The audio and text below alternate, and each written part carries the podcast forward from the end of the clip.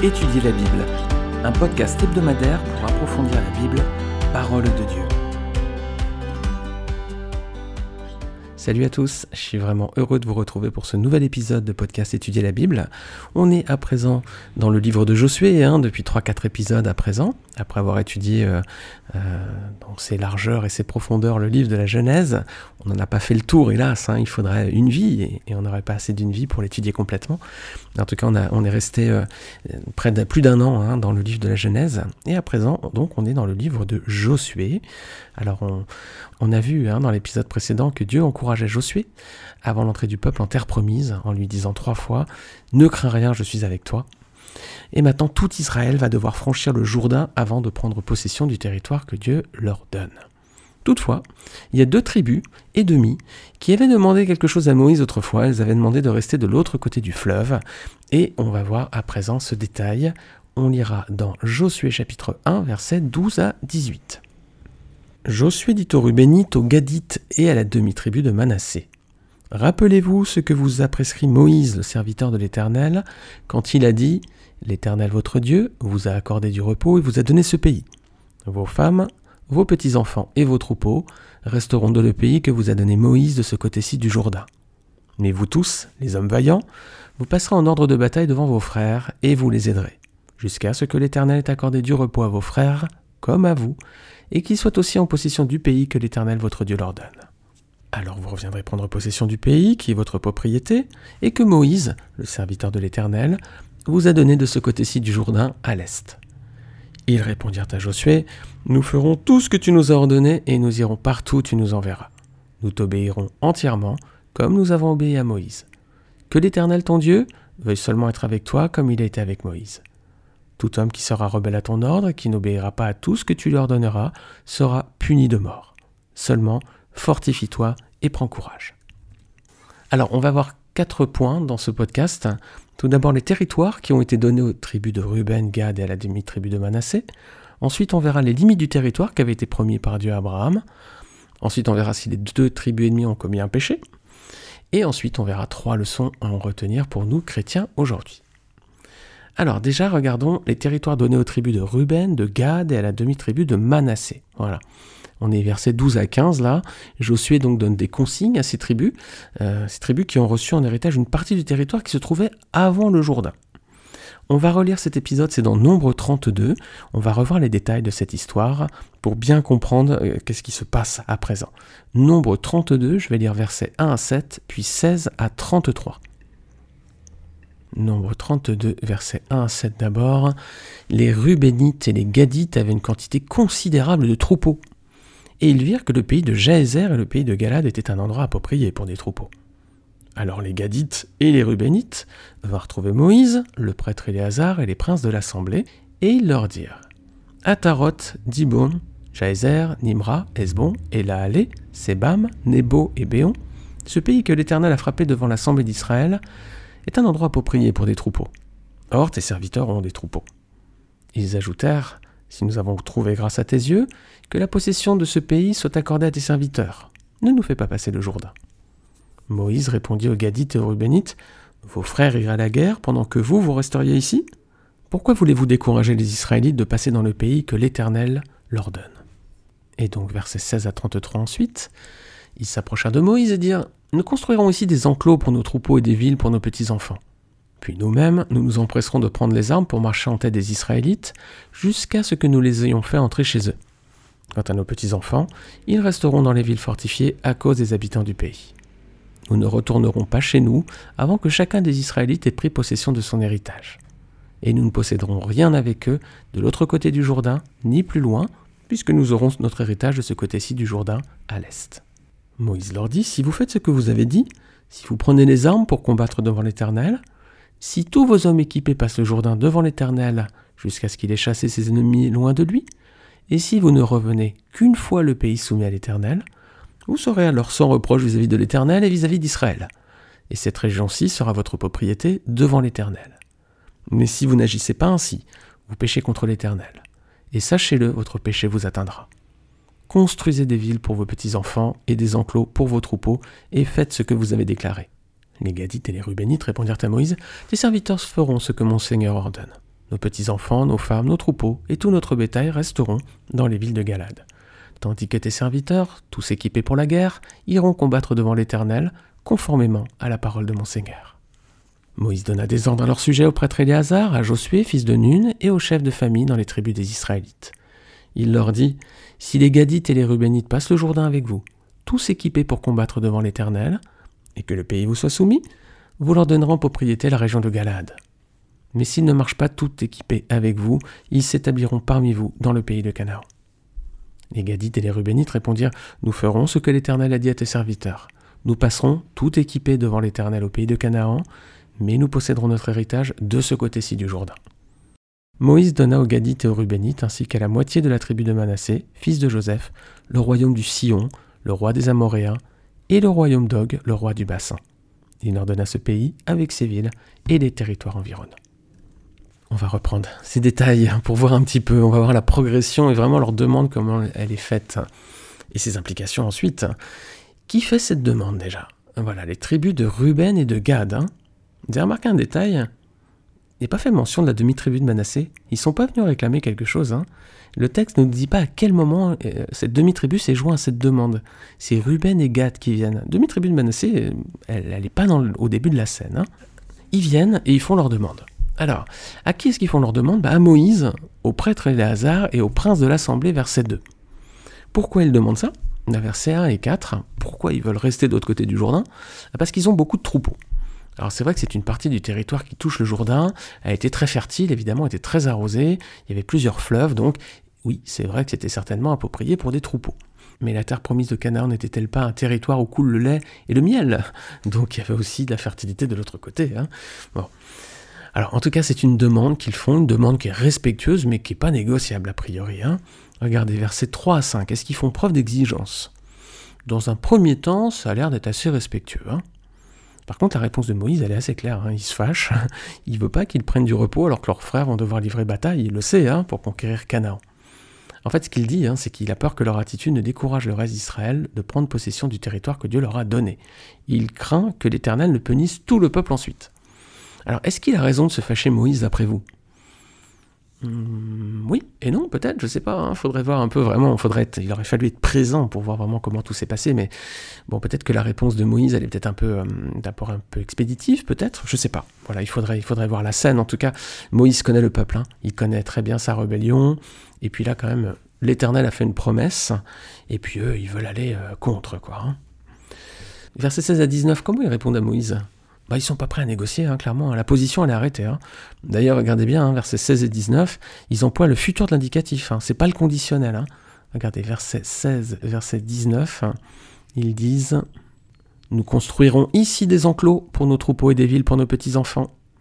Verset 19 et nous ne posséderons rien avec eux de l'autre côté du Jourdain, ni plus loin, puisque nous aurons notre héritage de ce côté-ci du Jourdain à l'est. C'est pas du conditionnel. Hein, euh, euh, si nous nous empressons de prendre les armes ou voilà, non, non, c'est vraiment c'est le futur, c'est ça va s'accomplir quoi, ça va se faire. Alors toutefois, ils indiquent qu'ils aideront bien le reste d'Israël à conquérir Canaan. Les amis, est-ce qu'on est parfois comme ça aussi, aussi hein, un peu dur, un peu entêté hein, lorsque nous voulons quelque chose? C'est pas négociable, on a l'impression là. Il hein. n'y euh, a, pas a pas de conditionnel, c'est presque de l'impératif. Voilà, c'est on va faire ça. Est-ce qu'on est comme ça, nous aussi, euh, bornés, têtus, euh, à pas vouloir écouter ce que nous disent les autres, leurs conseils ou même leurs remarques Surtout si ce sont des frères et sœurs en Christ, écoutons aussi les autres. Que va faire Moïse du coup bah, Verset 20 24, il accepte la demande, hein, il plie, on va dire. Hein. C'était pas sa volonté vraiment au départ, on le voit, hein, mais puis après, il accepte quand même. Hein. Et qu'est-ce qu'il répond ensuite? Bah, Regardez, versets 25 et 27, il confirme leur engagement, il valide leur accord. Et versets 28 à 30, Moïse convoque le prêtre, Josué et les chefs de famille de chaque tribu pour les informer. Mais il fixe toutefois des conditions. Si ces trois tribus ne respectent pas leur engagement, elles n'auront pas ce territoire. Alors, qu'est-ce qu'ils font? Bah regardez verset 31-32. Les deux tribus ennemies confirment leur engagement, tout va bien, mais leur décision est arrêtée et non négociable. Verset 32. Ok, on va le faire, mais rien ne peut être modifié ensuite. Verset 32. Nous passerons tout équipés devant l'Éternel au pays de Canaan, il n'y a pas de problème, mais nous posséderons notre héritage de ce côté-ci du Jourdain. Voilà. Ok, on va le faire, mais de toute façon, il n'y a pas de matière à négocier plus que ça. Ok, bon ben Moïse va leur accorder à présent ce territoire, mais on voit que c'est quand même un peu à marche forcée pour Moïse. Hein. Au début, il se fâche un peu peut-être, peut-être que sa réponse, la première, était peut-être un petit peu excessive, peut-être, je ne sais pas. En tout cas, il connaît bien le peuple et il, craignait, hein, il craignait pour sa, sécurité, et puis surtout, il avait peur qu'ensuite il y ait une punition, que Dieu ne frappe le peuple. Hein. Je vais développer à présent un petit peu pourquoi je, je dis peut-être que Moïse il a une réponse un peu excessive au départ. Trois fois, Dieu avait promis quelque chose. Tout d'abord, il avait fait une promesse à Abraham. Genèse 15, versets 18 à 19. Ce jour-là, l'Éternel fit alliance avec Abraham en disant C'est à ta descendance que je donne ce pays, celui qui va du fleuve d'Égypte jusqu'au grand fleuve, jusqu'à l'Euphrate. Le pays des Kéniens, des Kinésiens, des Cadmoniens, des Hittites, des Phérésiens, des Réphaïm, des Amoréens, des Cananéens, des Girgasiens et des Jébusiens. Voilà, on voit que Canaan est cité ici. Jébusiens, c'est les descendants des habitants de Jérusalem. Voilà. Et verset 18, surtout, Dieu dit euh, ce pays qui va du fleuve d'Égypte jusqu'au grand fleuve, jusqu'à l'Euphrate, premièrement. Ensuite, Dieu a fait une promesse à Moïse, Deutéronome 11, verset 23 à 24. Dieu lui avait dit L'Éternel chassera devant vous toutes ces nations, et vous vous rendrez maître de nations plus grandes et plus puissantes que vous. Tout lieu que foulera la plante de votre pied sera à vous. Votre frontière s'étendra du désert au Liban, du fleuve, le fleuve d'Euphrate, à la mer occidentale. Très bien, on retrouve l'Euphrate là encore. Et ensuite, Dieu avait fait une troisième promesse à Josué, Josué chapitre 1, versets 3 à 4, on avait lu ces versets dans l'épisode précédent. Dieu avait dit, Je vous ai donné tout lieu que foulera la plante de vos pieds, comme je l'ai dit à Moïse, depuis le désert et le Liban que voilà, jusqu'au grand fleuve, le fleuve d'Euphrate, tout le pays des Étiens, et jusqu'à la grande mer, vers le soleil couchant, ce sera là votre territoire. Voilà. Donc on voyait bien que ça allait de la grande mer, donc la Méditerranée, jusqu'à l'Euphrate. Alors, est-ce que les deux tribus et demi ont commis un péché, les amis? Ben, On voit que cette partie du territoire qu'ils réclament avant le Jourdain, ben, ça faisait partie du territoire dont Israël devait hériter. La crainte de Moïse, elle concernait plutôt le fait qu'ils se reposent alors qu'il y avait une partie du pays à conquérir et que leurs frères et sœurs allaient devoir combattre. Alors, il leur concède ce territoire, mais à condition qu'ils prennent aussi part au combat avec leurs frères. Alors c'était pas un péché en soi de réclamer donc ce territoire, parce que ce territoire, Dieu avait promis de le donner. Il allait jusqu'à l'Euphrate, et l'Euphrate est encore loin de ce côté-là. Hein. Mais toutefois, leur motivation, est semble dictée par deux choses. Un manque de confiance en Dieu, hein, clairement, parce qu'ils veulent déjà prendre possession du territoire avant que Dieu leur donne. Hein. Un manque de confiance. Est-ce que Dieu ne pourrait pas agir pour le donner ensuite? Hmm. Et puis c'est aussi un refus de recevoir toute l'étendue de ses bontés. Dieu avait dit en Canaan, c'était un territoire où coule le lait et le miel. Il était suffisamment grand tout le peuple d'Israël. Ils ont voulu anticiper, hein, quelque part, euh, la volonté de Dieu qui était de leur donner ensuite le territoire jusqu'à l'Euphrate, et eux, ils veulent en prendre possession tout de suite. Ils sont très impatients. Il y a certainement un manque de confiance en Dieu et un refus hein, de recevoir toutes les bontés du Seigneur. Le Seigneur, il a quelque chose de magnifique pour chacun d'entre nous, les amis. Et nous, des fois, on dit Bah, moi, j'ai l'impression que ça, ce serait mieux.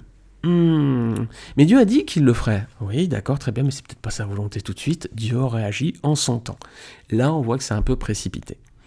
Alors, c'est pour ça que je disais que Moïse a peut-être une réaction excessive, parce qu'effectivement, le peuple ne pouvait prétendre à ce territoire-là. Peut-être que du coup, il s'est un peu emporté, peut-être vite, mais d'un autre côté, Moïse aussi, il connaissait bien le peuple il savait que Dieu avait fait des promesses et qu'il allait les accomplir en Canaan. Donc effectivement, la réaction de Moïse était peut-être un petit peu brute au départ, ce qui fait que euh, quand on répond de façon abrupte à une question, on a une réponse abrupte. Hein. Si quelqu'un vous dit quelque chose, si vous tout de suite vous vous emportez, bah, l'autre personne va s'emporter aussi. Peut-être que pour nous aujourd'hui, ça nous donne une image de dire attention, on va pas trop trop nous emporter quand quelqu'un nous dit quelque chose. Mais bon, voilà, je veux pas, je veux pas donner de leçon à Moïse, c'est pas du tout l'idée ici, vous l'avez bien compris. Hein. C'est juste pour dire voilà, effectivement, ce peuple pouvait prétendre au territoire. C'est peut-être en revanche trop prématuré, effectivement. Alors Moïse, effectivement, il, reconnaît, hein, il dit que ça va pas, ce sera pas un péché. Regardez verset 20 jusqu'au verset 23.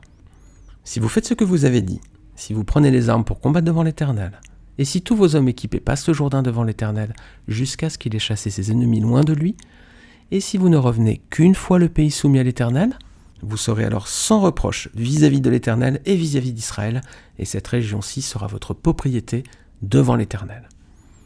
Mais si vous n'agissez pas ainsi, vous péchez contre l'Éternel, et sachez-le, votre péché vous atteindra. Donc j'ai lu jusqu'au verset 23. Donc vous avez vu, Moïse reconnaît hein, que ce n'était pas un péché de réclamer ce pays. C'est peut-être précipité trop tôt, alors que le plan de Dieu, c'était que tout le peuple aille conquérir Canaan. Alors, est-ce qu'elles ont commis un péché? Pas proprement parlé. Toutefois, c'était un peu maladroit, malvenu, c'était pas le moment opportun. On va regarder trois leçons en tirer pour nous aujourd'hui chrétiens du 21e siècle. Bah, par rapport à ce qu'on a vu entre la négociation entre le peuple et Moïse, bah, première chose, c'est qu'il est bon de dialoguer, les amis. Hein. Le fait de s'expliquer ici a permis de résoudre une situation qui était a priori conflictuelle au départ. Hein.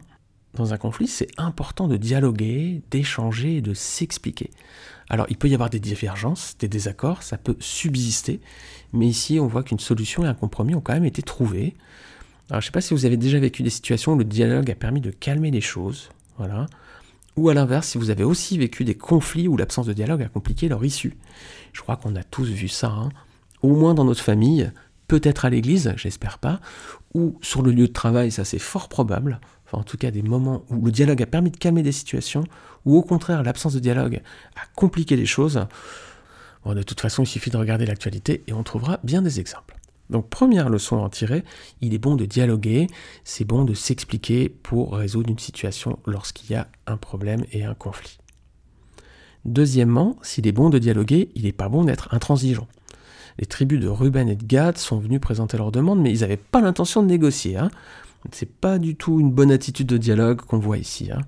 Heureusement que Moïse, malgré sa première réaction un peu ferme, il s'est montré conciliant ensuite, il a voulu calmer le jeu, il a dit d'accord, dans ces cas-là, effectivement, vous pourrez prendre ce territoire, mais à certaines conditions. Donc il est bon de dialoguer, mais il n'est pas bon d'être intransigeant.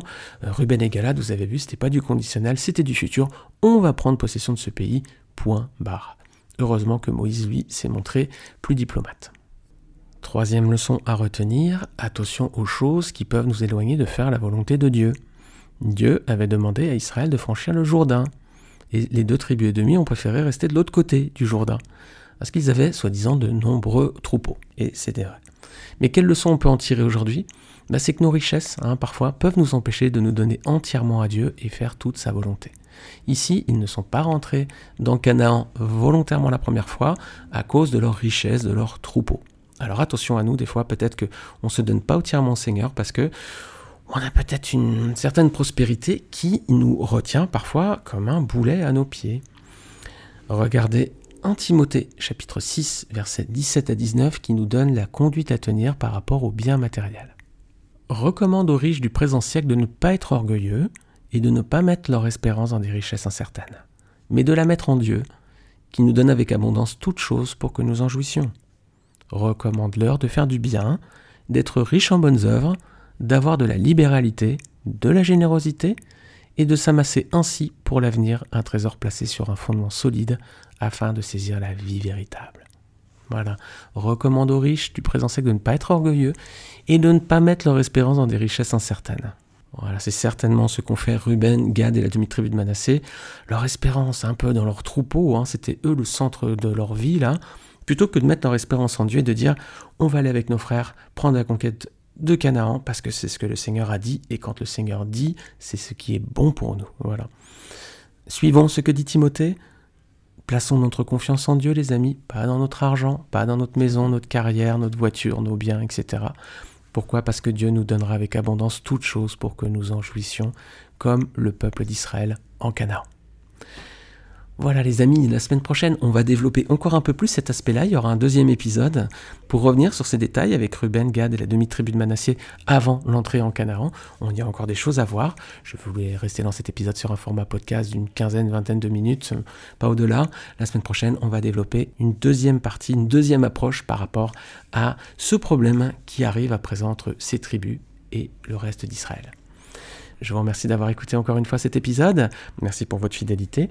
N'hésitez pas encore une fois, si vous pensez que ces études sont intéressantes, à les partager dans votre église, à vos frères et sœurs, ou même à ceux autour de vous qui ne sont pas chrétiens.